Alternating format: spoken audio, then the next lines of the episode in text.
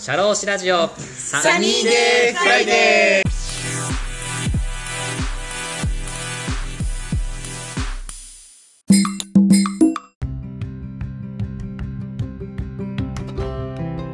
はい、こんにちは。田村陽太です。えー本日もね、一人語り回をしていきたいと思うんですけども、今日のテーマはこちらです。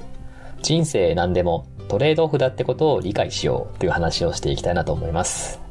えー今回のテーマにしたきっかけはですね、これまたまたこれ前も紹介した番組なんですけど、ライフトークビジネスリーダーが語る暮らしの哲学をを聞きまして、これ若新雄十さんと、二鉄工和不動産の白木さんがやってるポッドキャストなんですけど、で、この前ゲストでビジネス系 YouTuber として活躍されてる、あの、まこなり社長さんと、あと映像ディレクターの高橋弘樹さんとの対談がやってたんですね。どちらのお二人も、あの、共通して、あ、いいなって思った方なんですけど、特に高橋さんの回でお話ししたのが、仕事以外の休日の時の過ごし方として、まあ自分のね、家族、奥さんとか子供さん、子供と出かける時に、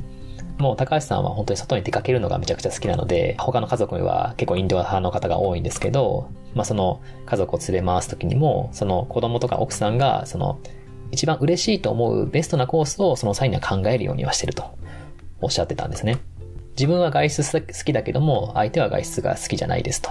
で、自分の外出したいという欲求を貫き通そうとする際も、その、じゃあ相手が、いや、外出好きじゃないんだよってなった時も、いや、どう、どうしたら、そのお客、相手が喜ぶんだろうとか、それだったら、じゃあ喜べないかもしれないけども、それ、本人さんが喜べるような、なんか代替案とかは、ど何かなって考えることって非常に重要かなと思ったんですね。なんかそういう話をされてたんですよ。なんかそれって私もすごい重要だなって思ってまして、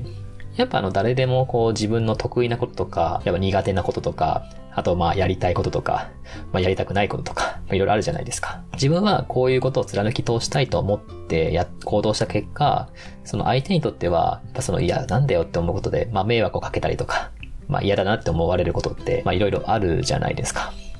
まあ私はそういうのをやっぱ人生まあ何でもトレードオフだと思ってるんで、あ自分はこういうことを貫き通したいと思った時に、一方ではその方に対してはこういうまあ代替案はありますよとか、ここれはちょっと協力できないかもしれないけれども、まあ他の部分で協力できるとこは何か、こういうことはだだできますよっていう形で、まあ代替案をまあ紹介するってことは結構してるんですよね。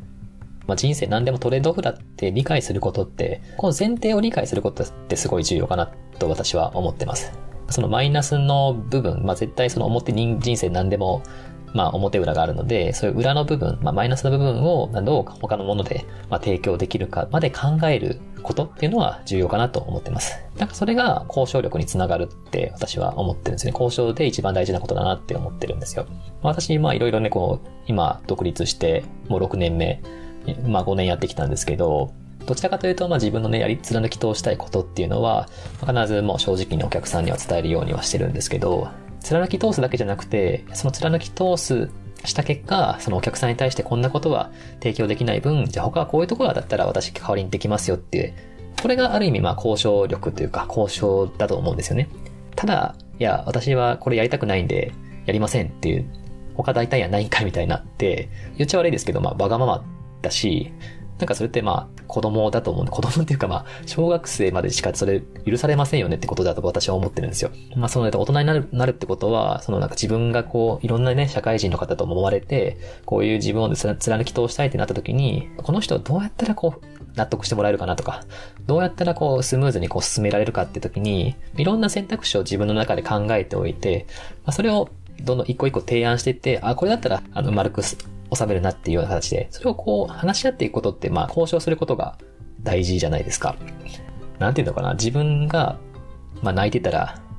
お客さんが、あ、もう田村くん分かったから、私たちがやりますよっていうような形で、だだんこねてたらビジネスがうまくいくわけじゃなくて、自分がこう貫き通したいことを進めるためには、何かこう自分が提供できるものは何かっていうのを考えておくっていう、まあそういうの大事かなと私は思ってます。で、今日はですね、まあいろいろこうお話ししてきましたけども、私のトレードオフ分析も含めながら、私がもう譲れないこととか、得意なこととか苦手なこととか、やりたくないこととか、まあそんなにいろいろ分析して、分析というかまあお話ししていきたいと思ってます。そういうのを自分たちで自身が理解することによって、あ、じゃあそれを譲れないことを貫き通すためには、自分はどういうことをお客さんに提案したら、あの、なんとかこううまくこう交渉できるかなっていうような、まあそういう機会にね、できたらと思いお話をさせてもらいます。はい。まずですね、あの、まずですねっていう感じなんですけど、私のトレードオフ分析ということでですね、私のね、得意なこと、苦手なことってことでまだお話ししたいと思うんですけど、私の得意なこととしては、その話を聞いて、要点をまとめることですね。はい。まあ、いろいろとこう相談業務をしている中で、まあ、いろんなお客さんからね、あ、こういうことで困ってるんですよって話をするんですけど、あその際に、あ、今、こう、問題になってる点はこれとこれとこれで、で、自社で今、こう、対応できることはこれとこれとこれで、あ、だから、今、現実的に考えたら、じゃあこれとこれが対応できますね。じゃあそれをどうやってこう、あの、伝えていきますかとか、従業員さんと話し合っていきますかっていうような形で、一回で話を聞いて、まあ、それで何が問題になってるかっていう要点をまとめることっていうのは、あの、めちゃくちゃ得意です。はい。なんていうか、こう、なんか意味のある会話？ちゃんとそれが、もう本当に困ってるんですよってなった時に、じゃそれを困ってる状態をどうやったら解決に持っていくかっていうような、この意味のある会話をするっていうのは、めちゃくちゃ得意ですね。はい。まあ、解決策に思っていくっていうのは、得意というか、まあ、コンサルのね、お仕事をしてるからそうなんですけど、どうやってどうしてもこう解決策に持っていけるためにはどうしたらいいかっていうのは普段から考えてるので、その辺は得意ですね。逆に、私苦手なこととしては、まあ、取り留めのないまあ、意味のない会話。意味のない会話っていうのはあるんですけど、まあ、雑談っていうような形にな、あんま得意じゃないですね。まあ、どうしてもなんかこうね、いろいろこうお、お友達であったりとか、いろんな方とお話をする際に、まあ、それ解決策は求めてないんだけども、ただ、ただお話を聞いてほしいとか、あの、そういう雑談を求められることって、まあ、あったりするじゃないですか。その際にも、私もまあ、比較的、まあ、辛抱強く聞くようには、聞くようにはと思ったりはするんですけども、まあ、それをずっと聞いてると、何かそれってなんか未来に対して何か踏み、一歩踏み出せることってどうしたらいいのかなとか そういうところでこう気気持ちが気が散っちゃって、まあ実際あの、お前話聞いてる？みたいな話言われることもあったりするんですよね。なんていうのかな。どうしてもどうしてもこう意味のある会話にこう持っていきがちなところがあるので、まあそこは苦手かなっていうふうには思ってますね。で、やりたいことやりたくないこと。まあこれもトレードオフの関係かなと思うんですけど、思ってることとしては、やりたいことは、あの、自分にしかできないことですね。それって私じゃなくてもいいじゃんっていうことは、まあこれ逆に言うとやりたくないことに入るんですけど、あこれって田村さんだからお願いしたいですっていうのことに関してはめちゃくちゃやりたいですし、あのー、すごいやる気が出るんですけど、逆に言うとやりたく、やりたくないことに関しては、なんかもう自分じゃなくても他の人でもできるじゃんっていうことであったりとか、本来なんか、私がやるべきじゃないのに、なんか押し付けられたこと、みたいなことはもう、もう本当やりたくないので、まあ、ストレスかかりますよね。はい。で、譲れないことですね。譲れないことは何かというと、これあの、ライフトークの方もなんかね、ざっくばらにお話にしてましたけど、結構私のキーワードでこう、何が譲れないかなってことを考えたんですけど、あの、4つですね。自分の時間、ノーと言える環境、正直に生きる、田村オリジナルですね。はいまあ自分の時間って言ったら何かというと、まああの、こういうポッドキャストの配信とか、そういうアウトプットをする時間ですね。まあ、ブログを書いたりとか、ポッドキャストの配信をしたりというような時間と、あとはインプットですね。自分がこう、そのアウトプットするためにどういうことを情報収集しなきゃいけないかとかとか、まあ見たことないこと、聞いたことないこと、やったことないこと、まあその辺をするための時間っていうのはやっぱ欲しいというか、譲れないところですね。あとはノーと言える環境。まあ、これは、まあ、自分がやりたいこととか、得意なこととか、そういうのを貫き通すために、あ本当に自分はやりやりたくないですって言った時に、もうどんなしがらみもなく、ノーですって、やりたくないですっていう風に相手に言える環境っていうのを、やっぱり自分は意識して作って、作りたいというか作ってますね。あとは正直に生きる。これこの前あの大学の友人、あの経営者でお仕事してる友人と久しぶりに会ってお話しした時も、ああ、いいなって思って、すごいあ共感するなと思ったんですけど、こう正直に生きる、生きたいですよね。こう、ごまかして生きるたくないというか、こう自分としてはこれを聞きたいのに、それをはぐらかしてこう回答してくるだったりとか、自分が悪いことだと思ったらそれは悪いことでした、ごめんなさいとか謝ることだったりとか、だかな育児なし、育児なしで生きるっていうようなことはしたくないなとは思ってるんですよね。自分が悪いことだったら悪いっていうふうに謝、正直に謝るべきだと思うし、自分が良かったなって思うことに関しては、まあ正直に喜びたいなと思いますし、なんか自分の、まあ、人間らしくというか、ドロドロとした感じを見せたくない、見せたくないというか、まあ、爽やかにって言った方が近いのかな。まあそういう風にしていきたいなっていうのは私は思ってますね。あとは田村オリジナルということで、まあ私、私にしかできないことっていうのは何か、私が今、こういろいろ社会を見てきて、あ、ここだったら私だったらやっていきたいな。これだったらこう事業経営していくために進めていきたいなっていうような、自分が何か関わってやりたいなっていうことに、をどんどん目指していきたいなと思ってますね。まあ、で、譲れないことの逆の話として、まあ、どうでもいいこと。はい。こだわりがないと言ったらあれですけど、どうでもいいこととして、まあ、キーワードとして出てきたのが、家、車、ホテルのグレード、肩書き、年齢、年収ですね。はい。本当、私あのバックパーカーだったので、本当になんかどこでも寝れるというか、本当にあんまあんまりこう不眠になることってないんですけど、家とかにお金かけるとか、なんかホテルも一級の高級ホテルに泊まるとかっていうのは、本当にあんまりまあよくわからないというか、まあいいいいことはいいと思うんですけど、あの全然、あの、本当に安いとこでね、寝てもいいなと思ってるんですね。その分なんか自分が本当に食べたいものとか、あの旅行するとか、なんか美味しいもの食べるとかっていうような形で、その分自分の興味のあることにお金を使いたいなっていう欲はありますね。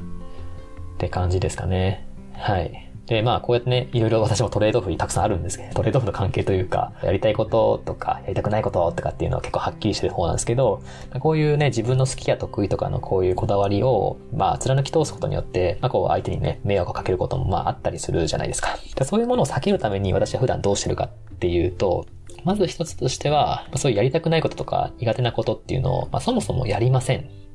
ていうことですね。そういうやる、やるような機会とか環境にこう触れな、触れさえしなければ、別にその相手に迷惑かけることもないじゃないですか。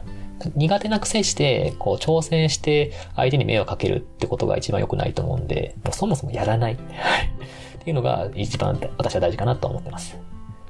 あとはもう、できないですと断る。はい。あの、後々、いや、お前やるって言ったのになんで途中からやらないんだよみたいなことって、中途半端な状態でやり始めるから、あのそういうことがなったりすると思うんですね。あと、本当はやりたくないのに、いや、まあやってもいいですよみたいな感じで、こう、なんか宙ぶらりんにしてる状態だから、そういう、逆に相手に迷惑かけることってまああると思うんですよね。なので、もう本当にもう自分が無理だなと思った時には、もうできませんっていうふうに断るっていうのが大事かなと思ってます。あと三つ目としてはやっぱあらかじめ言っておくってことですね。はい。あ私はこういうところは、あんま得意じゃないので、もしかしたら迷惑かけるかもしれませんっていうような形で、あらかじめ相手に言っておくっっていうふうにしておくことが大事ですね。まあ、要は期待のハードル量を下げておくっていうことですね。はい。やっぱりその迷惑をか、迷惑かけたなって思う一番の大きな要素としては、その相手が期待してる期待値に対して、それに対してこう見合うような価値を提供できてないってことだと思うんですよね。だったらその相手の期待値を下げておいて、自分が逆に本当にやってくれてよかったなっていうような形で相手にね、まあ、期待させないっていうような形でやることってすごい重要かなと思ってます。はい。あとはもう本当にもう迷惑かけることは、まあ元々ということで、なんかその他の部分でね、貢献できるとか何かっていうのを、まあ何かこう考え続けて、まあそれに対して全力でね、まあ行動することっていうのは意識してますね。私の場合で言うと、まあ人の話を聞くこと、で、それをに返して何が問題なのかっていうのを分析することは得意なので、まあ傾聴することっていうところですかね。あとはまあ人間性を出すこと基本その相手のね、言ってることっていうのはやっぱその尊重したいと思ってますし、それに対してすげえなって思うようなことなので、まあ、その人間らしくというか、いいなと思うことに関してはすげえ、すごいですねとか言ったりとか、それおかしくないですかってことはおかしいですよねとか言ったりとか、まあそういう本当に自分のね、感情に素直に従って生きていきたいなとは思ってますね。はい、という感じですね。あの、最後まとめなんですけども、すべてを完璧にこなせる人間ってまあいないと思うんですよ。100%できてる人間ってまあいないと思うんですよね。まあ私もそうです。まあ長所も短所もどちらもあると、まあ私は思ってます。はい。で、まあそれをね、あの、まあ隠すことはもうやめて、まあ自分の短所はこうです、長所はこうですっていうのは自分で理解して、その短所をどうやったらそのカバーできるかっていうような、まあ、いつでもこう想定できる候補であったりとか、まあ、選択肢っていうのを常に考えておくことって、まあ重要かなと思ってます。はい。まあこの長所も短所も全部自分なんだなと割り切ることって、あの、本当に重要かなと思ってますね。それを隠し通す、そうとするからこそ、わがままに見えてしまうというか、その自分の思いだけ貫き通して、あとはそれを理解してくれない相手が悪いんだみたいな形になってしまうと思うんですけど、自分がどういう風にしたらこう自分の思いを貫き通せるかっていうのを考えたときに、ああ、それってその相手の側にとってはこういうことが、まあ、提供できてないなってことが見えてくるので、まあ、その場合には自分はこういうところだったら提供できるなっていう形で、まあ、常にこう、まあ、あらゆる視点から物事を見て、あらゆること、物事がトレードオフの関係だなっていうところを、まあ、理解して、それを、ま、日々の生活でどう交渉していくか、どう対話していくかってところに、ま、重きを置いていくってことは、非常に重要かなと思いました。えー、今日はですね、えー、人生何でもトレードオフだってことを理解しようというテーマでお話をしました。はい、本日の収録は以上となります。ありがとうございました。はい、えー本日は最後まで聞いてくださいましてありがとうございました。ぜひね、メッセージや感想などは、ツイッターでね、ハッシュタグ、サニーデフライデーでツイートしてください。また、このサニーデフライデーのね、番組自体をね、ブログサイトのノートにリンクをつけて貼っているんですけども、そちらでもあのコメント、メッセージも送れるようになってますので、コメントとかしたい方に関してはぜひ送ってください。また、サニーデフライデーの番組のフォローやチャンネル登録もぜひよろしくお願いいたします。また、番組のレビューもご協力よろしくお願いいたします。Spotify ですと、えっ、と、5段階評価でつけることができます。また、Apple Podcast ですと、レビューとコメントがつけられますので、ぜひご協力をよろしくお願いいたします。今後のサニーデイフライデーの番組の配信の励みになりますので、ご協力よろしくお願いいたします。社労士ラジオサニーデーフライデー DJ の田村陽太でした。それでは次回もリスナーの皆様のお耳にかかれることを楽しみにしております。今日も気をつけて、いってらっしゃい